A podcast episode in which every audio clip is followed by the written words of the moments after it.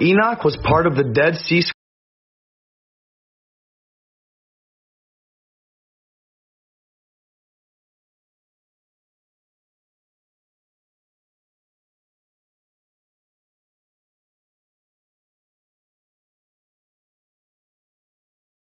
All right, y'all. I apologize for the wait.